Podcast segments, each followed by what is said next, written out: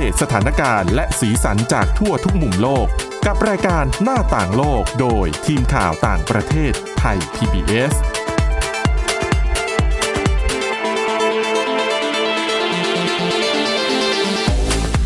สวัสดีค่ะคุณผู้ฟังขอต้อนรับเข้าสู่รายการหน้าต่างโลกค่ะ วันนี้นะคะเรามีเรื่องราวมากมายและน่าสนใจทั้งนั้นเลยนะคะ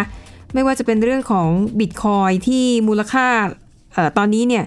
หนึ่งบิตคอยเนี่ยพุ่งขึ้นไปสูงกว่าหนึ่งล้านบาทแล้วเออนะคะ แล้วก็ปรากฏว่ามันมีคนค่ะที่มีบิตคอยอยู่จำนวนหนึ่ง แล้วก็ลืมรหัสเขาไม่ได้ เดี๋ยวไปตามกันว่า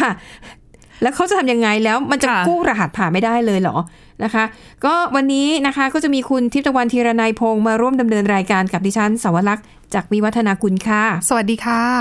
อะก็ถือว่าเป็นเรื่องฮือฮามาก แต่จะบอกก่อนว่ามันไม่ใช่เรื่องใหม่ มันเคยมีเหตุการณ์ในลักษณะนี้มาแล้วนะคะอะไปเล่าเรื่องของชายผู้มีวาสนาแต่อาจจะมีกรรมมาบัง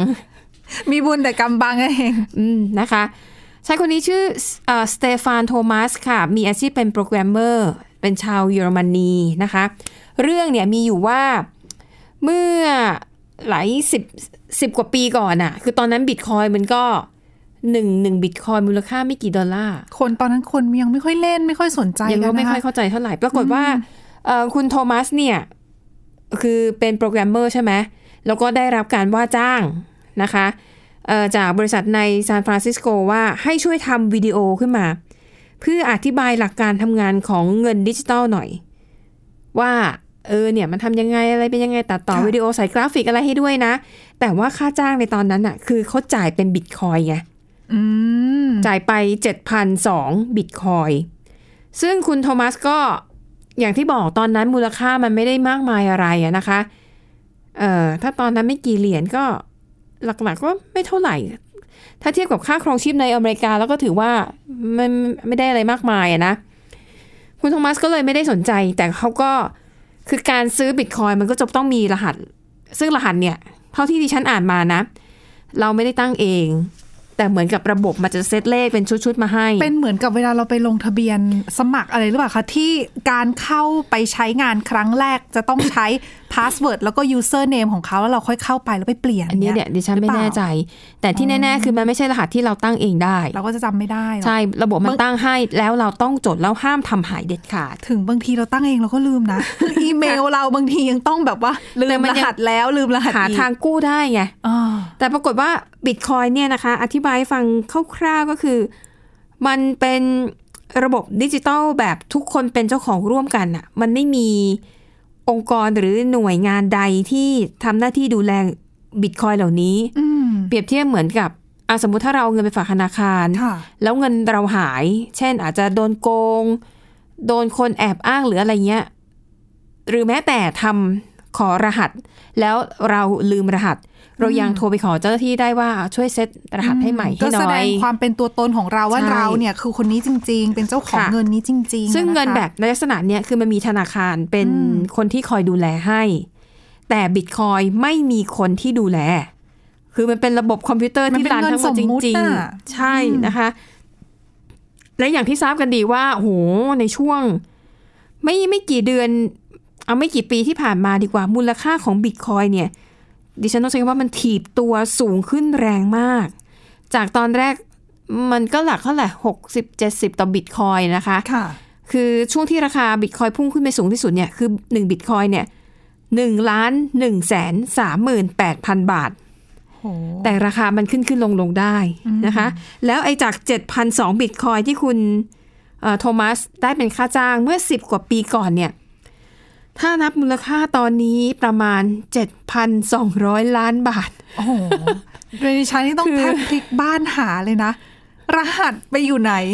แต่สิบเป็นสิบปีอะไม่ใช่ว่าแล้วในตอนนั้นกู้ก็ไม่คทังนขายไปไหนแล้วตอนไหนเขาคงไม่มีใครคิดไงว่าบิตคอยเนี่ยจะมีมูลค่าสูงถึงขนาดนี้นะคะ และปัญหาก็คือว่า พอโทมัสรู้ว่า อุ๊ยบิตคอยมันราคาสูงขึ้น เรามีอยู่นี่เออ จะเข้าไปดูหรืออาจจะ ขายไปบางส่วน ปัญหาคือรหัสของบิตคอยเนี่ยคุณใส่ได้แค่ มันอนุญาตให้คุณกดผิดได้แค่สิบครั้ง ค่ะ ถ้าสิบครั้ง ไม่ได้และคุณผิดอ่า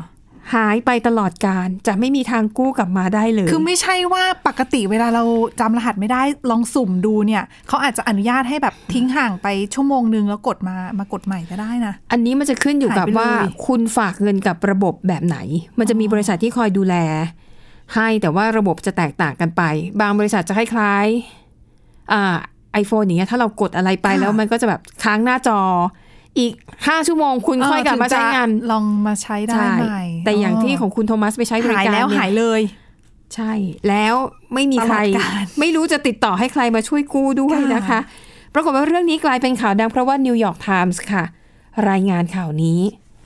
พอ เป็นข่าวออกไป ก็มีคนมากมายที่แบบเสนอตัวว่าเออจะเข้ามาช่วยกู้ แล้วก็ขอแบ่งเงินค่าจ้างอืมก็โอ้โห ตั้งกี่อัตราที่ขอไม่เท่ากันทั้งกี่กี่ล้านนะกี่เจ็ดพันสองร้อยล้านบาทเจ็ดพันสองณณวันที่เราอ่านข่าวเออนี้อยู่นะ เออเทียบกับมูลค่าบิตคอยปัจจุบัน ก็แบ่งเงินให้สิบเปอร์เซ็นนี่ก็รวยแล้วนะ มีมีคนหนึ่งนะคะ ชื่อว่าอเล็กซ์ตามอสค่ะ คนนี้เป็นอดีตหัวหน้าฝ่ายความปลอดภัยของ Facebook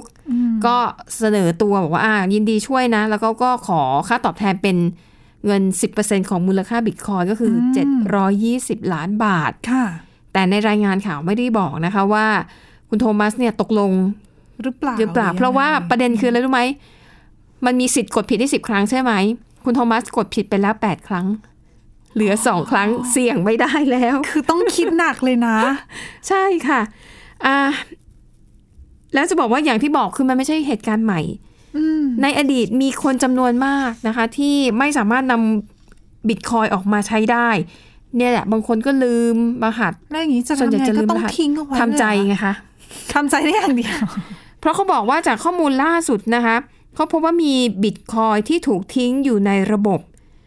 คือเขาสามารถเช็คได้ว่ามันเป็นบิตคอยที่แบบ ไม่มีเจ้าของแล้วอะค่ะแต่ไม่ใช่ว่าใครจะเข้าไปนั่นได้นะ มูลค่าของบิตคอยที่ถูกทิ้งไว้นะคะ มีอยู่ 4.2 ล้านล้านบาทอืมอือหือนะคะสี่จุดสองล้านล้านสี่ล้านล้านบาทสี่ล้านล้านโอ้เยอะนะ เยอะมากๆโอ้นะคะอ่าแต่อย่างที่บอกไอเนี้ยการเล่นบิตคอยจริงๆดิฉันว่ามันก็เหมือนกับการเสี่ยงโชค มันจะมีการลงทุนประเภทไหนคะ ที่เวลาผ่านไปสิบปีแล้วมันพุ่งขึ้นแบบอืมกี่กี่กี่ร้อยเท่า อะ แต่ก็ไม่เสมอไปมันเป็นเงินสมมุติไงใช่มันก็ค่ะมีความเสี่ยงแหละอืมอืมค่ะ อันทีนี้ดิฉันก็เลยไปค้นข้อมูลนะคะว่าบิตคอยเนี่ยมันคืออะไร เพราะต้องบอกจริงบอกตรงๆว่าถ้าเราไม่ได้เป็นคนที่อยู่ในวงการนี้เนี่ย ค่อนข้างเข้าใจยากบิตคอยไม่มีการควบคุมนะคะ อย่างที่บอกไปไม่มีองค์กรไม่มีหน่วยงานไหนดูแลทั้งนั้น แล้วก็ มันค่อนข้างจะมันหยิบจับไม่ได้อะ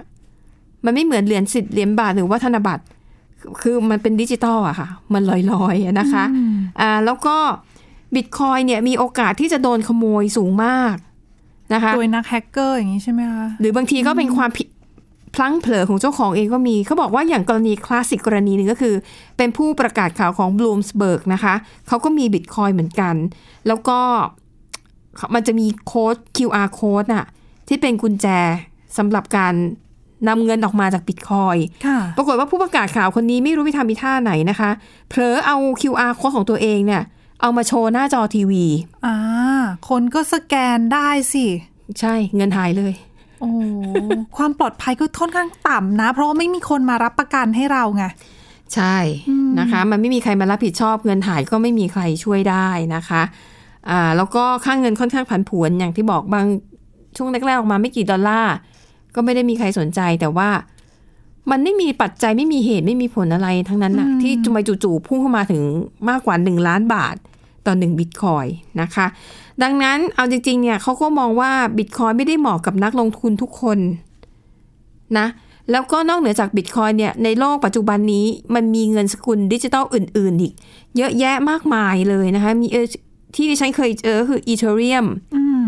ก็หลักการก็คือเป็นดิจิตอลนี่แหละคล้ายๆกันเพียงแต่ว่าเขากำลังจะแข่งการพัฒนาเพื่อให้เป็นเงินสกุลใหม่ของโลก แต่สังเกตไหมว่าไอ้พวกเงินสกุลดิจิตอลทั้งหลายเนี่ย ตอนก่อตั้งนี่ก็ดูดีดูดีนะคะ แต่พอไปไปมามาดูไปเงียบใช่ไหมยังจำเงินของ Facebook ได้อยู่ไหมเงียบไปเงียบแล้วไปนะแล้วนะ ใช่ไหมคะอ๋อโหตอนนั้นตอนเป็นข่าวนี่คือฮามาก ดิฉันก็เป็นคนหนึ่งเลยที่แบบทำข่าวเรื่องดิเนี้ฉัยนว่าเข้าถึงยากอะ เป็นเป็นเรื่องที่บางทีทั่วโลกก็ไม่ได้มีคนเข้าใจหรือเท่าทันเทคโนโลยีใช่ค่ะขนาดนั้นอะเออฮะแล้วก็เรื่องของกฎระเบียบด้านความปลอดภัยอย่างที่บอกใช่หน่วยงานในการดูแลแล้วมันก็ลำบากคือถ้านะถาคะมตัวเราเองเราก็ยังรู้สึกว่า อุ๊ยเราถือเงินหรือว่าอาใช้จ่ายเงินแบบผ่านระบบ e-payment เดี๋ยวนี้ก็ค่ะยังถือว่าเป็นเรื่องที่ต้องทำใจคือคนรุ่นเก่าๆ บางทียังต้องทำใจเลยนะ ว่าค่ะการจ่ายเงินแบบออนไลน์เนี่ยเออไม่ค่อยกล้าอือหือ แล้วค่ะบิตคอยเนี่ยหรือว่าเป็นเงินสกุลดิจิทัลแบบเนี้ยนี่ล้ำไปอีกนะ ใช่ค่ะ แต่จะบอกว่าคนนี้เนี่ยเขากำลังจะสูญเงิน 7,200 ล้านบาทใช่ไหมนี่ยังถือว่าน้อย เคยมีเมื่อปี 2013 เคยมีคนหนึ่งสูญเงินในบิตคอยไป10,000ล้านบาทโหเหตุผลเพราะว่าเอ่อในคอมในฮาร์ดไดรฟ์ของคอมพิวเตอร์เขาอะค่ะคือเหมือนกับเขา ทำระบบที่เก็บเงินบิตคอยน์ไว้ในฮาร์ดไดรฟ์ตัวนั้น แล้วปรากฏว่าเขาเนี่ยลืมมั้งหรือไม่รู้ใครเอาคอมพิวเตอร์ตัวนั้นไปทิ้ง หายเลยจ้ะหนึ่งหมื่นล้านบาทณเวลานี้หายไปแล้ว อยากรู้ว่าทำใจยังไง แต่ว่าเขาของเขาเนี่ยหายไปแต่ปี 2013 น่าจะทำใจได้นานแล้วอะนี่มันก็ 7-8ปีแต่ทุกแล้วคนะรั้คะงที่เห็นว่าราคามูลค่าขึ้น จะรู้สึกเจ็บปวดใจนะแบบนี้ เห็นไหมอะนั่นก็คือเรื่องราวนะคะ เกี่ยวกับคนมีบุญนะนะ แต่กำบังมักบังมาก ๆ เลยนะคะเอาละค่ะเดี๋ยวพักกันแป๊บหนึ่ง เดี๋ยวมาตามกันต่อในช่วงที่ 2 ค่ะ หน้าต่างโลกโดยทีมข่าวต่างประเทศไทย PBS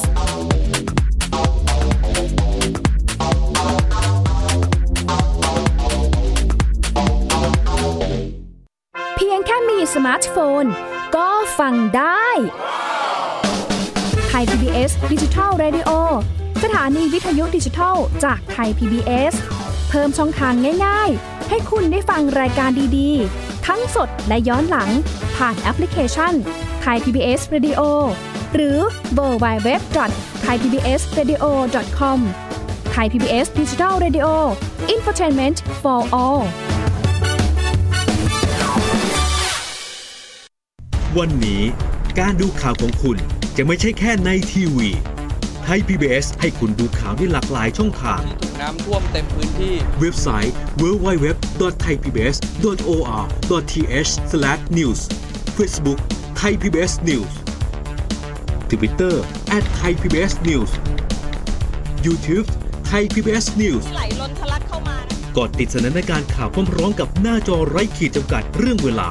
เข้าถึงรายละเอียดได้มากกว่า ไม่ว่าจะอยู่ณจุดไหน ก็รับรู้ข่าวได้ทันที ดูสดและดูย้อนหลังได้ทุกที่ กับ 4 ช่องทางใหม่ข่าวไทย PBS ข่าวออนไลน์ ชับไว้ในมือคุณ เพราะวิทยาศาสตร์อยู่รอบตัวเรา มีเรื่องราวให้ค้นหาอีกมากมาย เทคโนโลยีใหม่ ๆ เกิดขึ้นรวดเร็วทำให้เราต้องก้าวตามให้ทัน เดตเรื่องราวทางวิทยาศาสตร์ เทคโนโลยี และนวัตกรรม ที่จะทำให้คุณทันโลก กับรายการ s c i e n t e c h ทุกวันจันทร์ถึงวันศุกร์ทางไทย PBS Radio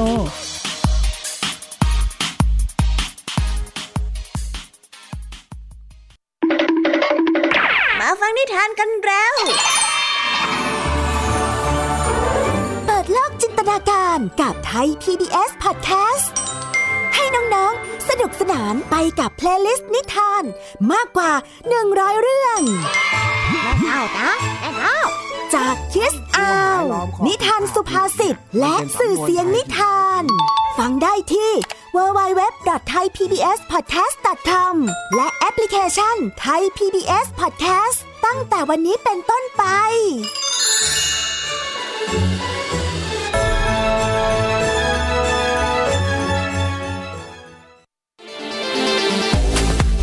หน้าต่างโลกโดยทีมข่าวต่างประเทศไทย PBS ต้อนรับคุณผู้ฟังกลับเข้าสู่ช่วงที่ 2 นะคะ ช่วงนี้เราจะว่ากันด้วยเรื่องของรถยนต์รถไฟแต่ว่าใช่จะเริ่มต้นด้วยเรื่องของรถไฟใต้ดินในประเทศรัสเซียกันก่อนนะคะ ใช่ค่ะ ก็ต้องบอกว่าเป็นเรื่องที่น่ายินดีนะคะ โดยเฉพาะสำหรับกลุ่มนักเคลื่อนไหวเพื่อสิทธิสตรีด้วยค่ะ เพราะว่าปกติเนี่ย ดิฉันเชื่อว่าหลายๆ คนอาจจะเข้าใจว่า เอ้ย คนขับรถไฟใต้ดินเนี่ยค่ะน่าจะเป็นผู้หญิงหรือผู้ชายก็ได้นะอืมไม่น่าจะไม่ไม่ใช่งานแบกหามอะไรหนัก ๆ หรือว่าค่ะงานลำบากอะไรมากมาย ไม่ใช่งานเสี่ยงอันตรายเออแล้วเป็นงานที่อาศัยทักษะเรียนรู้ได้แบบเนี้ยค่ะไม่น่าจะจำกัดเพศอือหือแต่ที่ไหนได้ที่รัสเซียนะคะ ปกติแล้วเขามีกฎหมายค่ะค่ะห้ามผู้หญิงเป็นคนขับรถไฟใต้ดินค่ะ เหตุผลนั่นเป็นเพราะว่าเขาบอกว่าที่ห้าม เพราะงานนี้เป็นงานหนัก เสี่ยงอันตรายค่ะก็เลยไม่ให้ผู้หญิงทำยังมันเสี่ยงอันตใช่ไหมรายดิฉันก็ยังงงคือเขาบอกว่าสาเหตุส่วนหนึ่งเนี่ยคือปกติต้องบอกอย่างนี้ก่อนว่า ที่รถไฟใต้ดินของกรุงมอสโกของรัสเซียเนี่ยเมื่อก่อนเนี่ยเขาก็อนุญาตให้ผู้หญิงขับได้นะค่ะตั้งแต่ปี 1936 แล้ว คือค่ะรัสเซียเนี่ยเขามีระบบรถไฟใต้ดินเนี่ยค่อนข้างดีค่ะก้าวหน้าตั้งแต่สมัยนู้นเหมือนสมัยของตอนอังกฤษ ปก็คือฏิวัติตอนเป็นประนู้เทนศหเลนึ่ยงที่มีระบบรถไฟที่ใช่เก่าแก่มากใช่ดังนั้นเนี่ยค่ะผู้หญิงเขาก็ขับรถไฟได้ตั้งแต่ปี 1936 แล้วแต่ว่าค่ะปี 1000 ช่วงทศวรรษที่ 1980 เนี่ยอยู่ๆรัฐบาลอืมก็ออกคำสั่งห้ามผู้หญิงขับ ด้วยเหตุผลนะคะอย่างที่บอกเป็นปัญหาเรื่องสุขภาพ เรื่องของการเสี่ยงอันตรายทำงานหนักถ้าผู้หญิงต้องมาขับรถไฟ ซึ่งส่วนหนึ่งเนี่ยบางคนมองว่าอาจจะเป็นเพราะว่าระบบรถไฟตอนนั้นเนี่ยเสียงอืม ของการขับรถไฟเนี่ยอาจจะค่ะเสียงอาจจะดังเกินไปหรือว่าไม่ดีต่ออมสุขภาพของผู้หญิงหรือเปล่า อันนี้ค่ะเราไม่ไม่รู้ว่าทำไมถึงเขาห้าม ซึ่งผลตอนห้ามคำสั่งห้ามตอนนั้นเนี่ยก็มีผลมาจนถึงปัจจุบันๆค่ะเออดังนั้นเนี่ยผู้หญิงก็เลย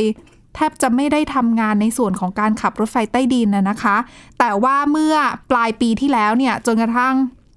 ถึงต้นปีที่ผ่านมาเนี่ย ทางรัฐบาลออกกฎใหม่เปลี่ยนกฎหมายใหม่นะคะค่ะอนุญาตให้ผู้หญิงสามารถขับได้แล้วตั้งแต่ต้นเดือนที่ผ่านมาค่ะ โดยเขาก็บอกว่าตอนเนี้ยก็มีผู้หญิงมาขับแล้วประมาณ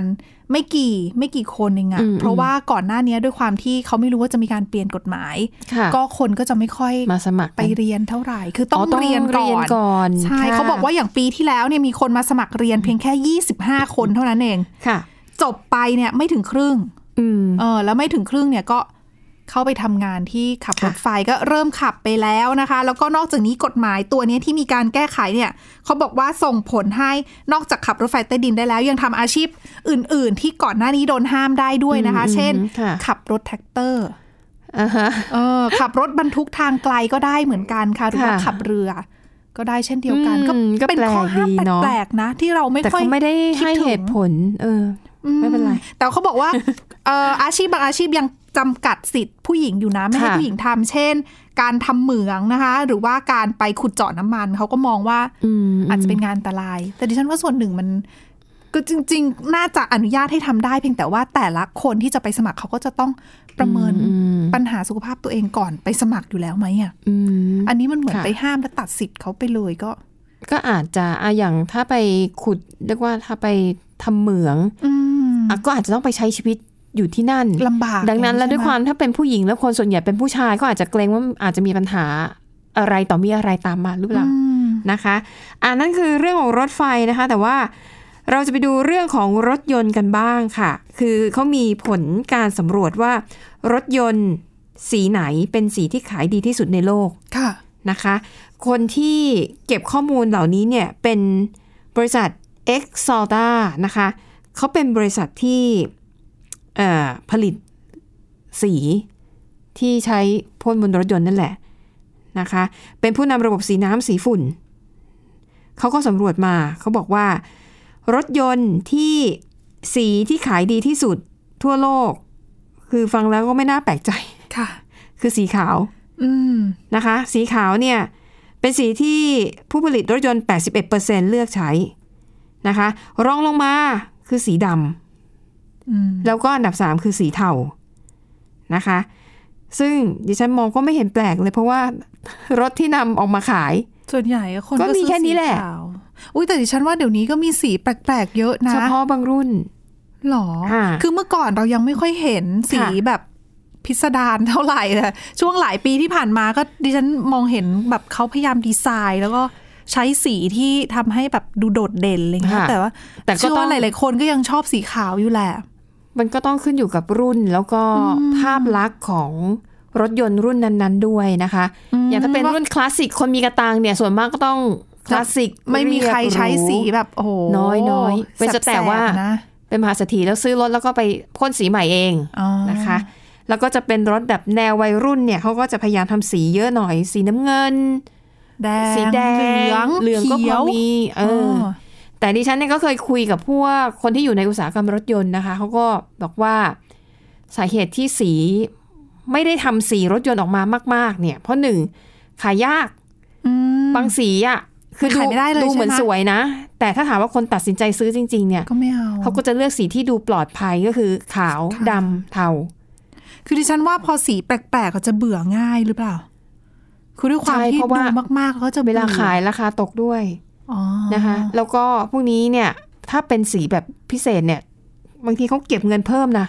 มอย่างดิฉันเนี่ยชอบสีแดง บอกอะที่อยากได้สีแดงแบบนี้ยังไงจ่ายเพิ่คือไม่ใช่สีแดงแบบธรรมดาสีแดงแบบเป็นประกายหน่อยๆต้องจ่ายเพิ่มนะคะอืมอย่างนั้นไม่เป็นไรเรา ใช้สีพื้นๆก็ได้อะแต่ว่าสีขาวก็เป็นเรื่องของความปลอดภัยด้วยหรือเปล่าใช่คนก็เลยให้มันสว่างควมำคัญอะไรอย่างนี้ใช่ไหมอืมนะคะอันนั้นก็คือเรื่องของสีรถยนต์ นะคะที่ขายดีติดอันดับโลก 10 ปีซ้อนก็คือสีขาวนั่นเองนะคะ ยังคงอยู่ที่เรื่องของรถยนต์นะแต่ว่าไปดูเรื่องของรถยนต์ไฟฟ้าที่ประเทศนอร์เวย์กันค่ะ มีผลการสำรวจนะคะเป็นรายงานนะคะของเออเป็นรายงานที่มีชื่อว่า Information Council for Road Traffic เขาสำรวจพบว่ายอดการขายรถยนต์ไฟฟ้าทั่วโลกสถานการณ์เป็นอย่างไรบ้าง แล้วก็พบว่านอร์เวย์ค่ะ นอร์เวย์นั้นกลายเป็นประเทศแรกของโลกนะคะ ที่ยอดการซื้อยอดการจดทะเบียนรถคันใหม่เนี่ย เป็นรถไฟฟ้ามากกว่า 50%ของยอดการจดทะเบียนรถทั้งหมดอืมนะคะและตัวอ่าแล้วก็รถยนต์ไฟฟ้าที่ขายดีที่สุดนะคะ อันนี้เป็นภาพรวมของทั่วโลกนะค่ะอันดับหนึ่งเป็นของค่าย Audi รุ่น e-tron อืมค่ะ รองรองลงมาเป็นของ Tesla Model 3 ตามมาด้วย Volkswagen ID3 แล้วก็ Nissan Leaf แล้วก็ Volkswagen อะ Volkswagen Golf นะคะ เป็นรถยนต์ไฟฟ้าทั้งหมด รถยนต์ไฟฟ้าแบบ 100%แต่ที่น่าสนใจคือนอร์เวย์เป็นผู้ผลิตน้ำมันรายใหญ่ที่สุดในยุโรปตะวันตก ประเทศประเทศนี้พึ่งพารายได้จากน้ำมันและก๊าซเป็นหลัก แต่อีกไม่กี่ปีข้างหน้าเดี๋ยวก็จะเลิกใช้แล้วนะ รถที่ใช่เป็นน้ำมันอะโดยเฉพาะในยุโรปเนี่ยถือว่าเป็นกลุ่มประเทศแถวค่ะหน้าเลยนะคะ ที่พยายามรณรงค์แล้วก็ผลักดันอืมเรื่องของการงดใช้รถที่บริโภคน้ำมันค่ะ และอย่างนอร์เวย์พึ่งพึ่งพารายได้จากน้ำมัน แต่จะเปลี่ยนเป้าหมายว่าเป็นประเทศแรกของโลกที่จะยุติการจำหน่ายรถยนต์ที่ขับเคลื่อนด้วยน้ำมันค่ะ นอร์เวย์เขากำหนดเส้นตายของเขาเองนะ ในปี 2025อะแล้วจะไปเอารายได้จากไหนมาชดเชย อาจจะหันมาพัฒนาธุรกิจอื่นหรือเปล่า เออฉัว่ด้านสิ่งแวดล้อมหรืออะไรใช่พลังงานทดแทนอะไรอย่างนี้อืมเขาก็มีหลายค่ะธุรกิจอยู่นะนะคะ แล้วเขาบอกว่าตอนนี้ค่ะ ยอดการจำหน่ายรถยนต์ไฟฟ้านอร์เวย์ในประเทศนอร์เวย์นะคะอ่าสูงถึง 60%ของยอดขายต่อเดือน